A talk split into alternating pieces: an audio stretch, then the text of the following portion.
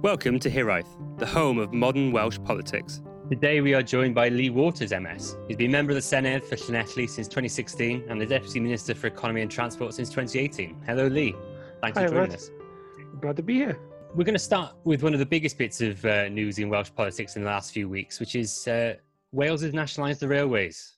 Would you be able to explain briefly sort of how and why that happened and what the Welsh Government's plans are with the railways from this point on? Well, Matt, put it simply, there was a crisis, uh, and the crisis forced us to make a choice. Uh, you know, we've previously had an ambition to have a not-for-profit railway, but the, the legislative framework didn't allow us to do that. Um, so instead, we developed a partnership with Keolis and Amey to have a uh, Wales and Border franchise that was managed in a, in a different way, which involved shared risk. And what coronavirus has done is blown up the business model of all public transport because it relies partly on subsidy, partly on fare box, as we call it. But with passengers not travelling on trains and buses, that business model just collapsed, and that's happened right across the UK. Now, in England, you've had private companies handing the franchise back to the DFT, and the DFT have decided to contract them to manage it for them with a with a profit share. We didn't want to do that in Wales. We didn't think we should continue to pay private profit when the private sector weren't taking any of the risk. So we seized on the opportunity, frankly, to say, well, this is what we really wanted in the first place. We have a crisis. We're having to put a huge amount of taxpayers' money into this, uh, something 160 million pound this year, and so we decided to take it back into public control using Transport for Wales as an, an arm's length body to run which of course is an option they don't have in England. So the plan is to keep it nationalised then? There's no plans to maybe franchise it back out at a later date? Well, the law as it currently stands doesn't allow us to permanently nationalise it. Otherwise, we'd have done it in the first place. But in a crisis, you were able to go to what's called an operator of last resort, which is what we've done. And so long as those conditions are in place, which is going to be for years to come, I would imagine, then we're able to keep the current arrangements going. I think, you know, we're hoping in the meantime there'll be a change of government at Westminster and we'll be able to legislate to allow that to be the norm. Or maybe you'll be able to negotiate with the current government. We'll have to see how that goes. But we don't think the circumstances which created the crisis are likely to go away anytime soon. You, do you envisage a situation where you would make the request of Westminster to have those powers to keep it nationalised? Well, I guess if they're obdurate and you know they, they don't want to do it, I guess I guess so. You know, we, we certainly want to have those powers in, in any event. We want rail uh, for the rail devolution, and we want the money to go with it. And that's always a dilemma when you ask for more powers from Westminster. Is it's careful what you wish for sometimes because you'll have the powers, but you won't have the money. And we know that Welsh Railways have been chronically underinvested over over different governments over many years. We don't get our share either of population or equivalent amount of track that we have. So there, there does need to be a recasting of the way the railways are managed in any event. So you talk about the crisis, and one of the major reasons that the number the sort of railway was taken into public hands in the first place was because passenger numbers are down. Does that mean that it's a poor investment? Well, it's a it's a public good, and I think that's the you know the how we need to reframe the debate around public transport. And you know sometimes you have to have these conversations within government with the treasury. This is not an investment in the sense that you're going to get a return on it, just as the way you wouldn't say the NHS is an investment. It's something we provide as the mark of a civilized society, uh, and we think the public transport has a very strong social justice argument. You know, 25% of people in Wales don't have a car. We know from TFW surveys that 80% of bus users don't have an alternative to the bus. So if we did not provide this core public service, then you'd be significantly disenfranchising a large proportion and the poorest part of the population. And also from a climate change point of view, even though we don't anticipate numbers returning to old levels to public transport for some considerable time. Know, we want, as part of our climate change objectives, to have a modal shift to get people out of cars and onto public transport. And then if the, if the service isn't there, if we were to say there's a crisis, we'll walk away from it, we'll let it wither on the vine, then that core service wouldn't be there when we needed to be there for the longer term. You mentioned buses there. Is there any plans to, to move them into state control anytime soon? Well, the, the bus model is profoundly flawed, and we had hoped to pass a bill in this Senedd term uh, to have greater regulation of the bus industry, but because of the pressure coronavirus has put on both Senedd time and Welsh Government legal resource, we've had to stall those plans. But we, if we are returned next May or whoever forms the government, we're doing work now so that that government is able to take forward uh, regulatory reform for the buses because that's needed. In the meantime, again, the crisis has thrown up an opportunity. Bus companies are private companies, uh, you know, and they like to remind us they're private companies, even though half their money comes from the taxpayer. Now, left without intervention by the Welsh Government, almost all of them have gone bust during coronavirus. We have stepped in to salvage them, to protect key routes, to make sure provision is there for key workers. But we've said that something will require something in return. It comes with a price tag, and the price tag is we want a greater control for the money we provide to in order to get integrated services, in order to get the routes in the places we think they should be going, not just where the commercial logic suggests they should go. Now, there's a limit to what we can achieve through that, which is why legislation is required, but we can achieve more than we've been achieving, and I think that's another upside in what is a grim affair. What does the reduction in passenger number mean for the Welsh Government's transport strategy moving forward?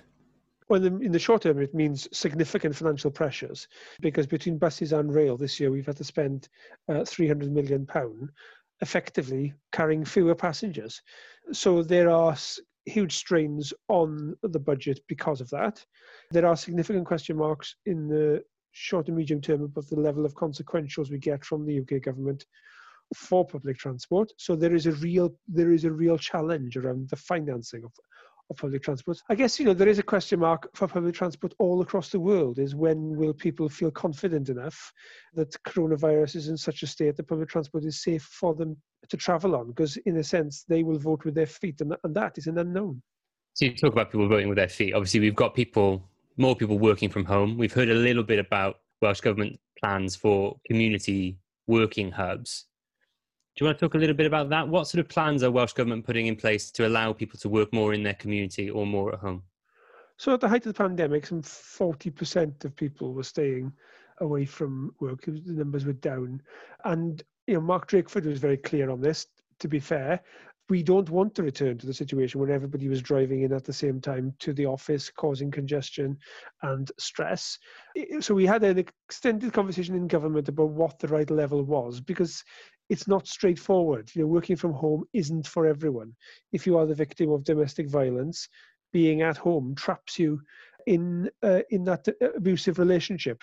Uh, not everybody lives in a place where it is going to be a nice environment to be in all the time. So it's not as it's not straightforward. So we settled on a figure of thirty percent, which we thought was both achievable uh, and would make a significant difference. But that's about remote working and flexible working rather than just home working.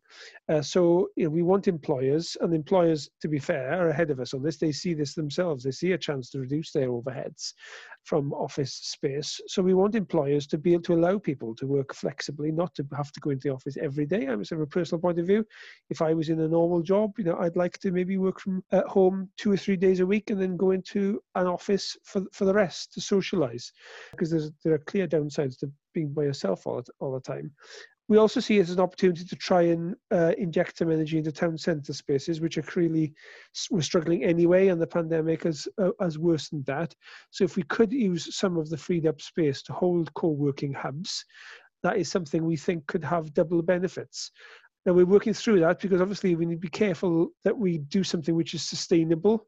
You know, I think just a couple of years back when Carwyn Jones's government created Welsh language centres uh, across Wales, uh, a focus on buildings and capital spend without really understanding user need, and very few of them remain, and a lot of money has been spent in the meantime. So we need to put something in place which is going to be sustainable, doesn't displace market activity, because there may be a role for the private sector to act here in a way the government doesn't need to. So I think you know we need to make sure we do this right, but I think there are some shorter opportunities to to free up buildings. For example, uh, TFW have just opened a lovely new building in the middle of Pontypridd. At the moment, TFW staff aren't in there. Could we open up some desk space there so people who are living in that part of the valleys don't have to go into Cardiff every morning? They can still have a nice environment. So that's the sort of thing we're working through. It's it's not straightforward. So obviously, this is quite a a, possibly permanent displacement of, of the labour force. What steps are you putting in place to maximise that? And, what does this displacement mean, do you think, for the foundational economy more broadly? Uh, well, I think it's about, you know, changing behaviour and patterns and habits. Uh, so I'm not sure I'd put it in quite the way you've put it. Uh, it's it sounds a little more sinister.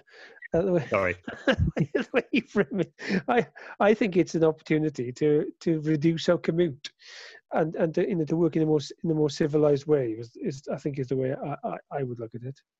What is the Welsh Government doing to ensure the digital infrastructure is there to allow this to happen? Obviously, there's lots of people who might be listening to this who will be a bit concerned about the prospect of working solely from home or solely from their community if, if they haven't got the sort of digital infrastructure that they may have in city centres, etc.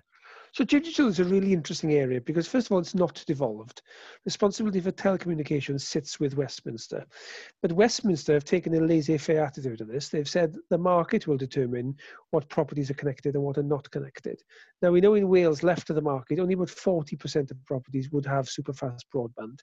And the Welsh Government took a decision about 10 years ago to intervene in that, even though it wasn't devolved, to use money that should have been spent on devolved subjects and shifted it to a non-devolved subject. And as a result of that, uh, has got connection levels up to 95% of premises super fast. So that's a significant step forward. Clearly, that leaves 5% who are still struggling, and the market isn't interested, and the UK government aren't interested in connecting them. Now, my view on this and the politics of this is, you know, why should we, even the UK government are all over the shop in the devolved settlement, why should we be doing this when they when this is their responsibility and they have the funding for it and we don't? Uh, you know, I get letters from Tory MPs all the time complaining that houses in their constituencies can't get broadband, and what's the Welsh government going to do about it? Well, we've found ourselves in a bit of a pickle there, I think, uh, in creating expectations on us to act when it shouldn't be on us to act. What really should happen is the UK government should treat broadband as a key piece of national infrastructure, just as the way we do in water and electric. We don't leave that just up to the market. Uh, uh and the parallel I make is with Royal Mail. It's a private company uh, but as a condition of trading, it has to deliver letters to the, a farmyard 10, 10 miles away from any other property because it's a public service. Uh, and I think broadband should be the same. At the moment, Ofcom does not, reg- does not regard it as such, and that needs to change. Do you think you'd ever be in a position where you would support the nationalisation of the broadband infrastructure? Well, that's what you know, the last Labour manifesto effectively said, and you know it was it was ridiculed for it, and I I think that just shows how the conception of the role of the market has changed since Thatcher. How now this is so seen as somehow a cracker's pot idea, whereas it is a norm in many countries around the world. And as I say, it's a norm for postal services, and we accept that logically. Uh, and we need to change our thinking around broadband because, I, especially in the, in the modern era where all key public services are increasingly online, you know, it's a right. You need to have access to it. And so I think we've just got to shift our thinking to see this as a core piece of infrastructure. Obviously, COVID has, has had a huge hit to the economy. We're hearing a lot of people say that we need to build back better. What does that mean to you? You hate uh, that. it's, it's, so cheesy, isn't it? Well, uh, I think it's glib is the trouble. I clearly agree with the, the sentiment, but I don't think it's going to be as simple as that because you know this is a one in 100 year public health crisis, but it's creating a one in 300 year economic crisis, and that you know with the attitude of this government in Westminster, you know, is going to have a very long shadow because you know I think and David Melding has, has made this point. When you think at the end of the Second World War, our debt ratio to GDP was 250%. And it wasn't until Gordon Brown was the prime minister that Britain paid off its war debt.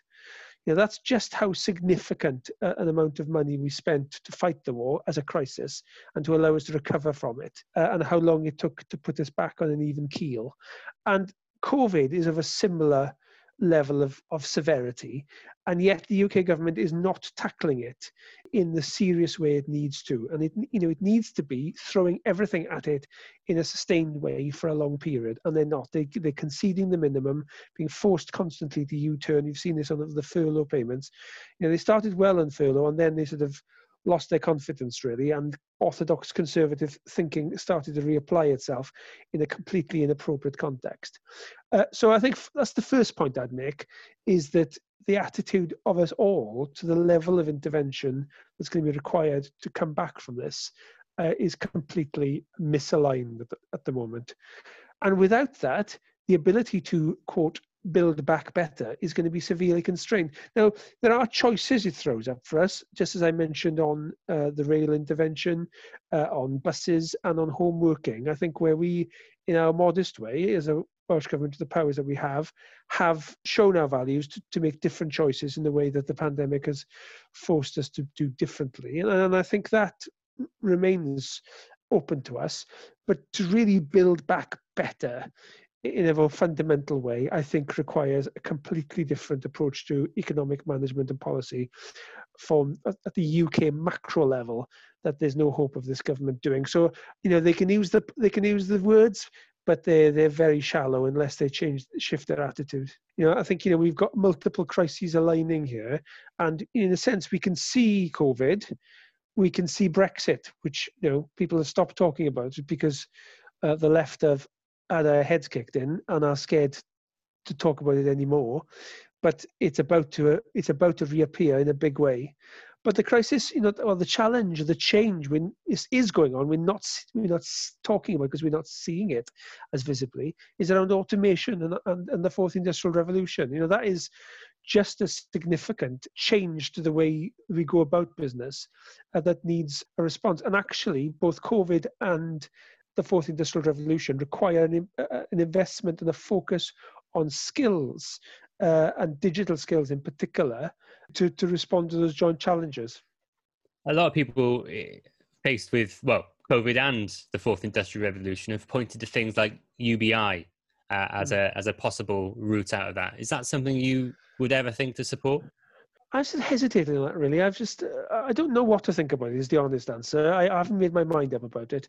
I'm attracted to the idea, but you know, as ever, uh, the first response is to how let's do a pilot project about it. And I kind of think it's I kind of think it's the sort of thing you either go for it big time or you don't bother, because uh, I think it's it's a, such a significant change in the role of the state and the way that uh, the role between the individual and the state, the relationship is treated, that you are, you need to do it with a full committal.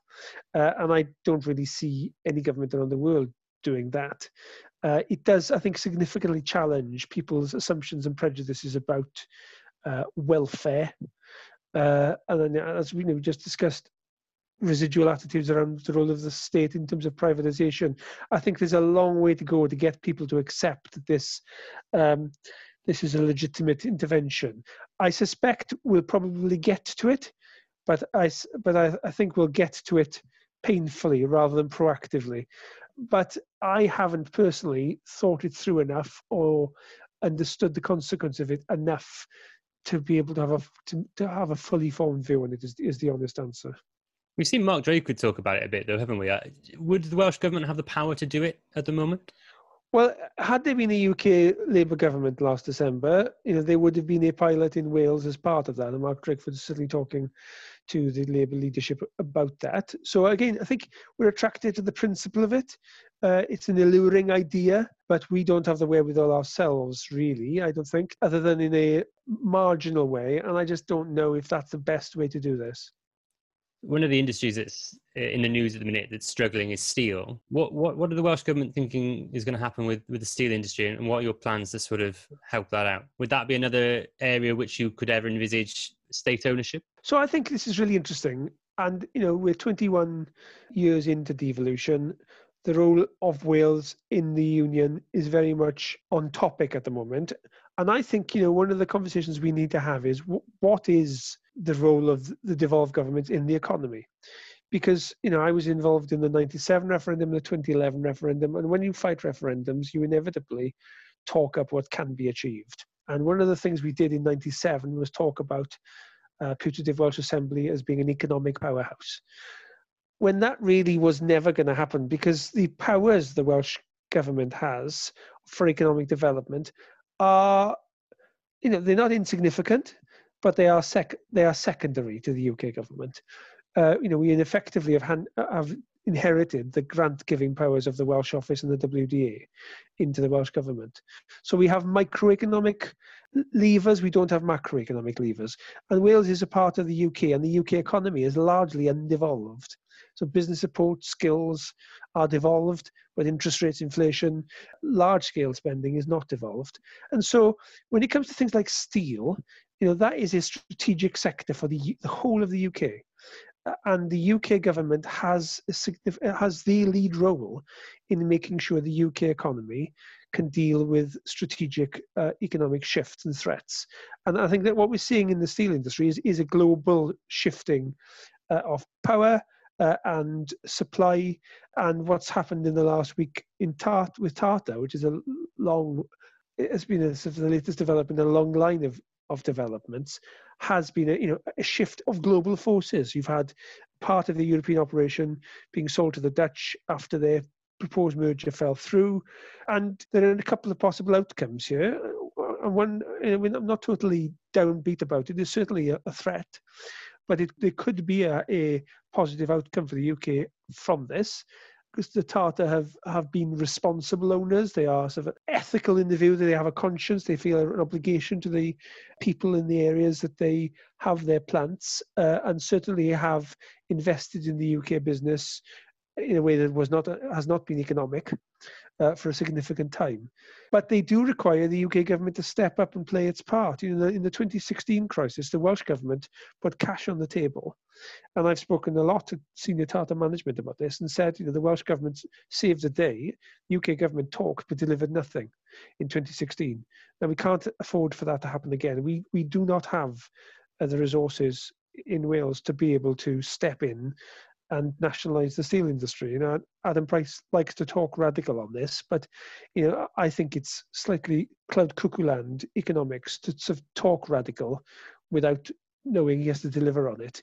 But I do, th- you know, I do think there's an argument for the UK government taking a strategic slice in in Tata, and I think they have a responsibility to act on a range of things to enable this strategic sector to be sustained if the UK government don't act, then would you be in favour of a sort of Mondragon approach, a sort of cooperative led approach to the steel industry? Well, I'm a big fan of the Mondragon approach wherever we can apply it. I think it's you know it's an excellent model. It's you know, that's why I'm pursuing the foundational economy model uh, and support for grounded firms. I think it's it's a huge amount to recommend it.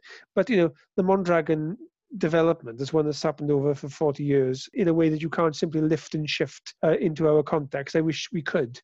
I think you know one of the bits that this forgets is that you know what does the workforce want out of this? You speak to the steel unions; they they don't want the workers cooperative. It's easy to talk, you know, to have sexy talk, and I, you know, I'm all for it. I I can stand in the crowd and punch the air like the rest of them. But when it comes to sort of sitting down soberly and working out how the hell you do this stuff, I, I think there's a disconnect between the rhetoric and the reality. So we'll move on to something uh, slightly different. Do you ever get annoyed at some of the UK media coverage of Welsh government decisions? Well, I have very low expectations, so I don't I don't tend to get too annoyed. You know, I think the way the UK media works is the way that media across most of the world works. It's metrocentric. In most countries, the media outside the capital city and its environs complain that they're neglected, and it's certainly the same here. You know, I think you can layer onto that a kind of uh, English arrogance, which the you know you, you, look at the people who make up journalists, they are largely the product of private schools and Russell Group universities, and they have a slightly superior sense about them. And I I was a House of Commons lobby correspondent for three years when I worked at ITV, so you know I'm I mixed with these people. So there's a general sniffiness that anything outside of their corridors of influence is is slightly you know beneath them. So so you layer those two things together and you get a media that doesn't serve the country well. Do you think this is a problem that's sort of been semi-rectified of scrutiny of welsh gov during the pandemic? The you know i think definitely awareness of devolution has grown both within wales uh, and in london. And i think uh, that has helped. But you know, I think the problems go deeper than that. You know, I think there is a structural model about the way the business model of of modern media, and again, this is across the Western world. You know, the the local roots of the industry have fallen away, and this is an example of digital disruption. We just talked about the fourth industrial revolution happening around us. Well, this is an absolutely perfect case study in how digitization has completely blown away the base layer of an industry, but in this case, it's an industry with a very strong public purpose. And that really hasn't been replaced. We don't, you know, there's been an attempt through the BBC local democracy service to augment uh, a layer of uh, council reporting, but magistrates courting, court reporting, other councils hasn't really been uh, replaced. That general civic life stuff just isn't there. So I just think of you know think of Llanelli. When I got uh, involved in politics, there were two newspapers serving town the size of Llanelli. Uh, now there's none you know, there's a the, the masthead of the Llanelli Star remains. It sells a tiny number of newspapers, and Media Wales, in its UK uh, operation, uses it a, as a front on social media with minimal, really, local coverage to sort of try and reach bodies. But it's not it's not local journalism anymore. Uh, so I think that's you know that is that is at heart the problem, and that's a UK wide problem. Uh, so that's the newspaper industry. You know, the, I say the tabloids and the the broadsheets have haven't really taken the wheel seriously for 40 years, and it's got worse. Uh, there was a little, you know, uplift when devolution first started, but didn't last long. And then the broadcasters, uh, again, I think have improved a little over the last couple of decades. But you know, I think we've seen a couple of examples during the pandemic where there's been some real shockers. I think what we're getting now is more, far more name checking, so that the, the sub editors make sure that the distinction between England and the rest is more clearly labelled. But what will tend to happen instead, they'll just say, in England, this announcement's been happening, without then curiously asking, "Oh, what about the rest of the UK?" So I think there's a, you know, there's, there's a huge long way to go culturally for us to accept what a quasi-federal system looks like and the role the media has to make sure the electorate is informed and, and the move towards clickbait uh, and analytics-led journalism as they call it works against that do you think this uh, this media environment leads to a democratic deficit. You so you talk about clickbait yeah, and sort of misinformation as well as a lack of local reporting. Yes, of course it does. You know, who holds me to account in, in Llanelli outside of elections? You know, I'm not clear. I'm really not clear because most people don't know what I'm doing. I do my best to use social media to inform and engage. But really, how many times have I been made to feel uncomfortable about decisions I've made or really challenged or justified on them? I can think of one example in in five in five years, and and that wasn't because of the local media, and that's just not right. You know, people should be held to to account, uh, and there are things like podcasts and hyperlocal who step into some gaps, but it's very uneven and it's it's amateur. You know, it's it's, it's not people trained and skilled and honed in in doing this and and it's capable as well of misuse uh, and being taken over by people with agendas or just cranks, uh, and that just doesn't serve democracy well. Well, thank you for the invitation to uh, have a regular slot with you to scrutinise you. We'll we'll take you up on that. I definitely uh, had you in, in the crank so, what can be done to build up this sort of indigenous Welsh media or this hyper local Welsh media, and what sort of steps do you think government should take to do it, or do you think it has to be sort of from the ground up? So, I think there is a role for the state. Uh, but I think it needs to be done at arm's length. So I think you know the Welsh government took a step in this space under the One Wales government in creating a funding for a Welsh language news service that was won by Golwg 360 at arm's length through the Welsh Books Council.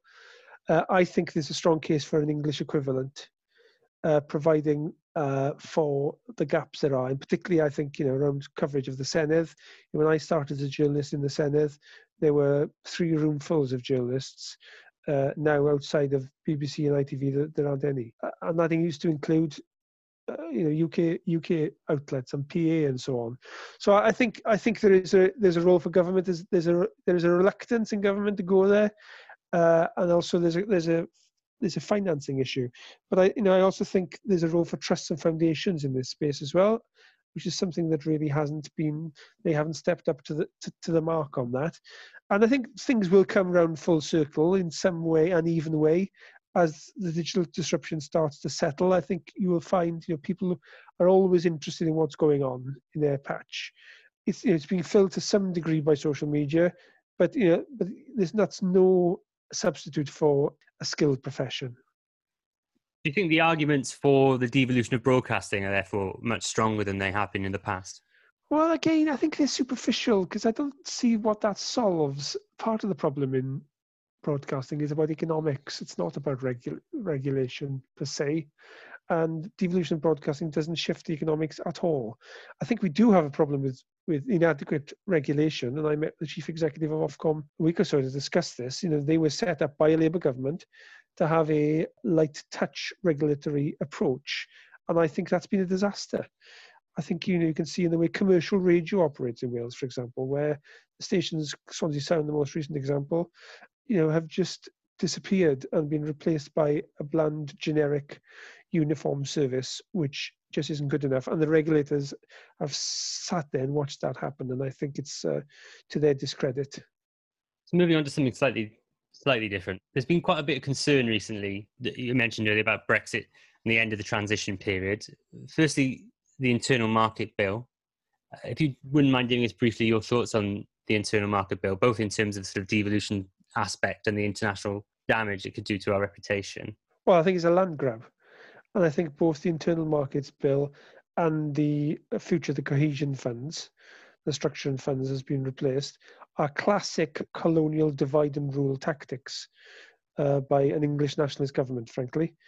So the internal market bill gives the Westminster the power to interfere uh, in the in the results of two referenda. We had a lot from the Brexit lot about how important it was to respect the result of the referendum. Well, we've had two, uh, and the, it was clear in both of them that what the devolved powers were and where uh, different layers of responsibility lies, and they're trying to overturn that by using uh, the return of structural funds to try and uh, interfere in that. And then similarly with the future of uh, the Objective One funding, they quite clearly are going to, and we'll see more details of this uh, in the comprehensive spending review, they're going to be trying uh, interfere uh, get around the Welsh government by dealing directly with councils. Uh, and again, some councils are going to are going to they're going to fall for this agenda as a chance to get a little bit more money in the short term. Uh, but ultimately, this is an attempt to divide and rule. One last sort of topic we want to talk about is the the independence movement and the growth in independence. Yes, Cymru has seen an absolutely huge increase in its membership in the last few weeks. Mm-hmm. Why do you think this is? Um, well, it's really interesting, isn't it? Because over the last six years, support for independence has doubled, and support for abolishing the assembly has also grown from about 20%, where it stubbornly has lain since the first referendum, to about 25% now. So, in a sense, both extremes of the debate are, are growing in support. Uh, and again, that's not untypical of the times we have we are living through the culture wars are playing out and seeing the, the, the polar opposites gaining support.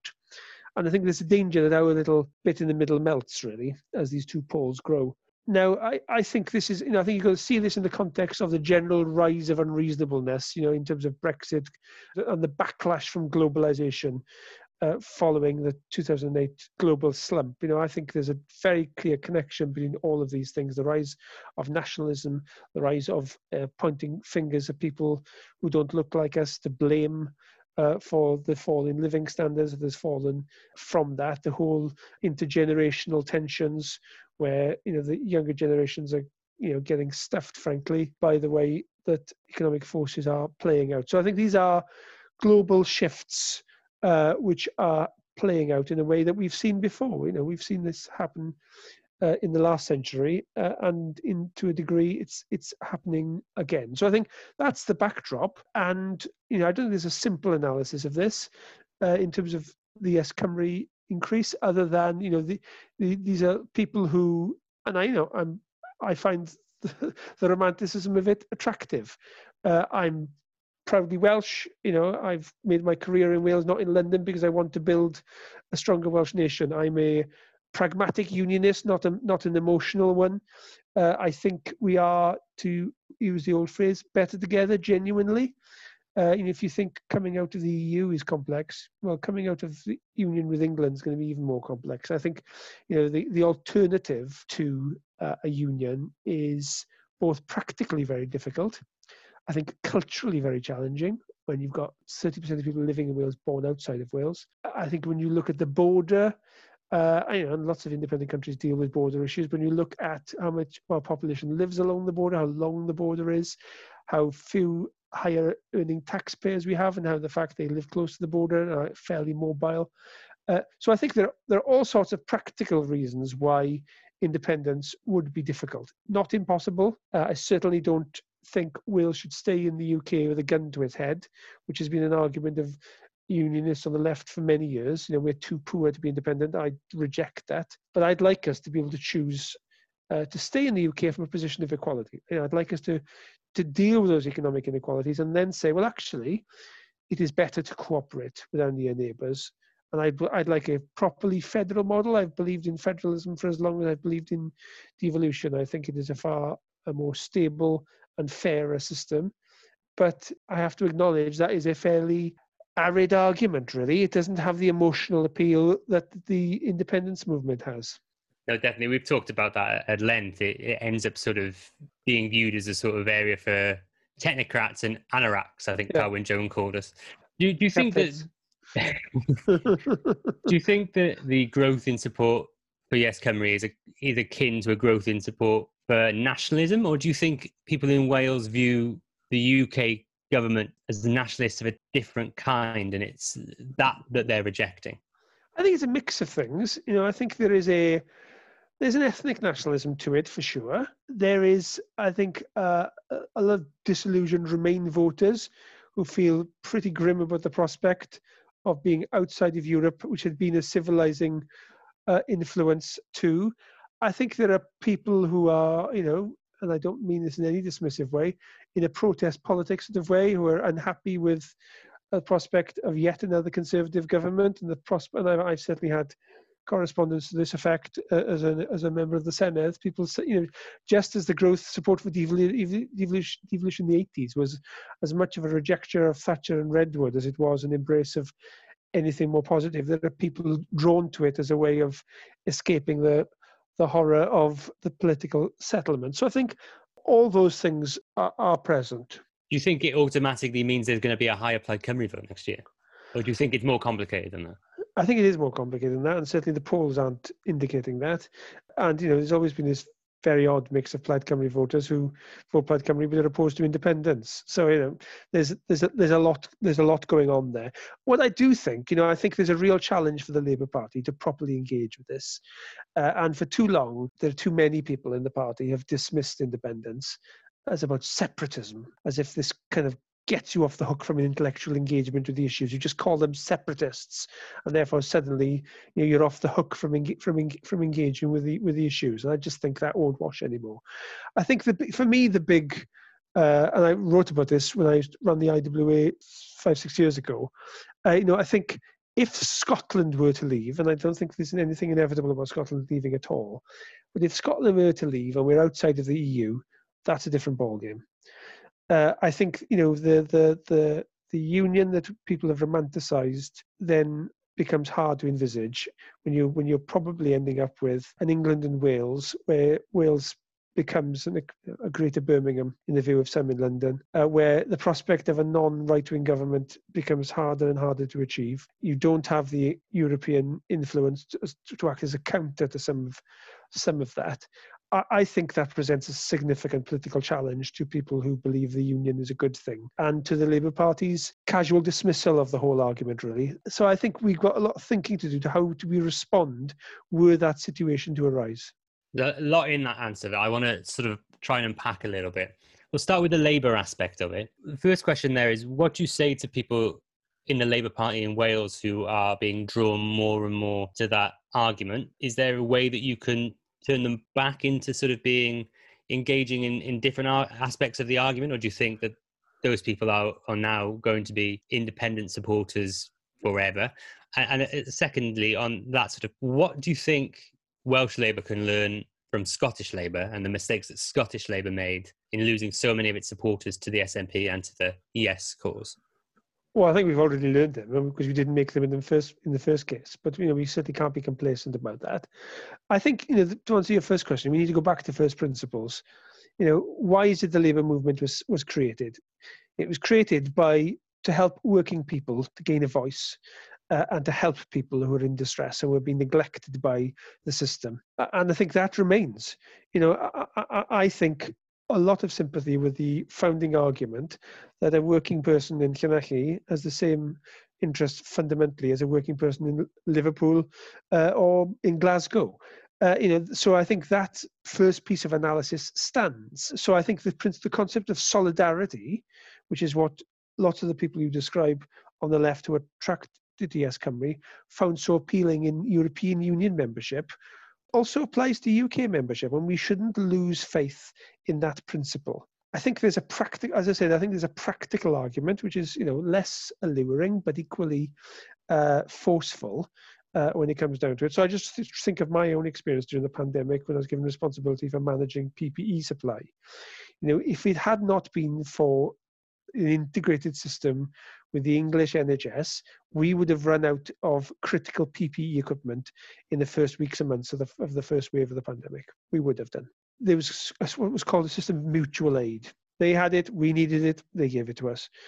As the pandemic went on, we were a lot smarter than they were uh, at having a, joined up system, and we haven't seen the scandalous outrages we've seen in England of people uh, scamming the system and, and buying PPE for outrageously inflated prices because we had a planned system. We had an NHS with a shared services function that bought and procured and had governance and had checks and had a robustness to it that enabled us to get PPE. At the time in England, we were absolutely desperate and we bailed them out on multiple occasions.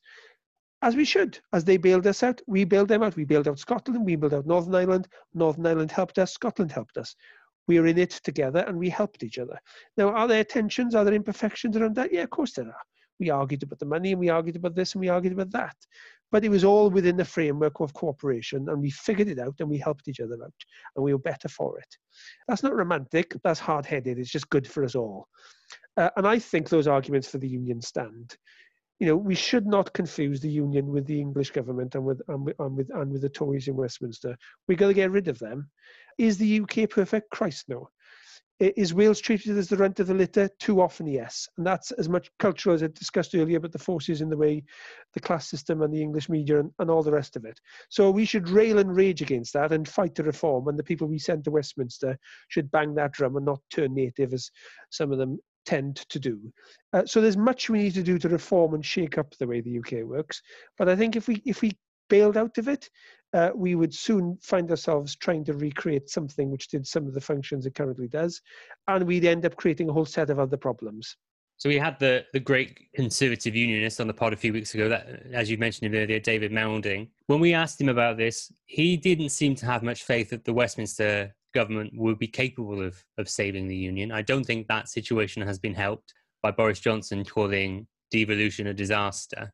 Do you think that the longer the Tories are in power in Westminster, the more damage is done to the union and the harder it becomes to, to reel that back and to, to save it? I think, you know, there's no doubt there's the union is under a huge threat. There's no doubt about it. Scotland is the, you know, is the short-term threat, but you know, it it has the seed of its own destruction laid within in in many ways because of the deep inequalities that there are, and because of the just the cultural arrogance really of those who are in power.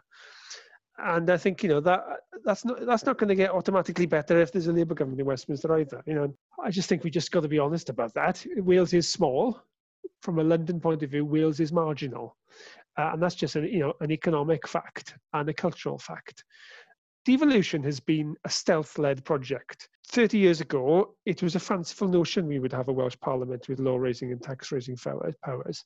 But we have been able to create a new reality of what the UK looks like. You know, it's a, it's a very different UK than it was when I was born. So it can be changed. There's nothing inevitable about this. Yes, we're going against the grain. Yes, it's difficult, but we've we've got to where we've got to so we can go further. You know, I think a federal system, which is again the norm across Europe. So you know, you can remake countries, you can remake constitutions, you can reshape perceptions and attitudes, and I think we can do that too. It's not it's not easy, and we are certainly pushing water uphill on it. But if you'd have said, you know, when I was a college student campaigning for the first referendum, we'd be where we are now, then it would have been a stretch to see it. From tiny acorns, mighty oaks grow, Huw T. Edwards, the North Wales trade unionist, said in the 50s, in the first Parliament for Wales campaign uh, was being uh, petitioned and marched for. Uh, and that was 70 years ago. I like the Gramsci quote the pessimism of the intellect, the optimism of the will. You'd have to say, by any intellectual analysis of this, things aren't looking great. But I absolutely think that can be changed. So we've heard in Labour a lot of people like yourself, like Hefin David, talk about federalism. Carwyn Jones talk at length about his version of confederalism. What turns that talk into reality? How do we get from where we are now to a federal or a confederal UK that is satisfactory for the, for the majority? Well, I think Keir Starmer adopting federalism as official Labour policy is a very promising sign because I think, you know, sober minded people on the right side of the argument in London can see there is a massive threat to the union and there is a rational way out of it.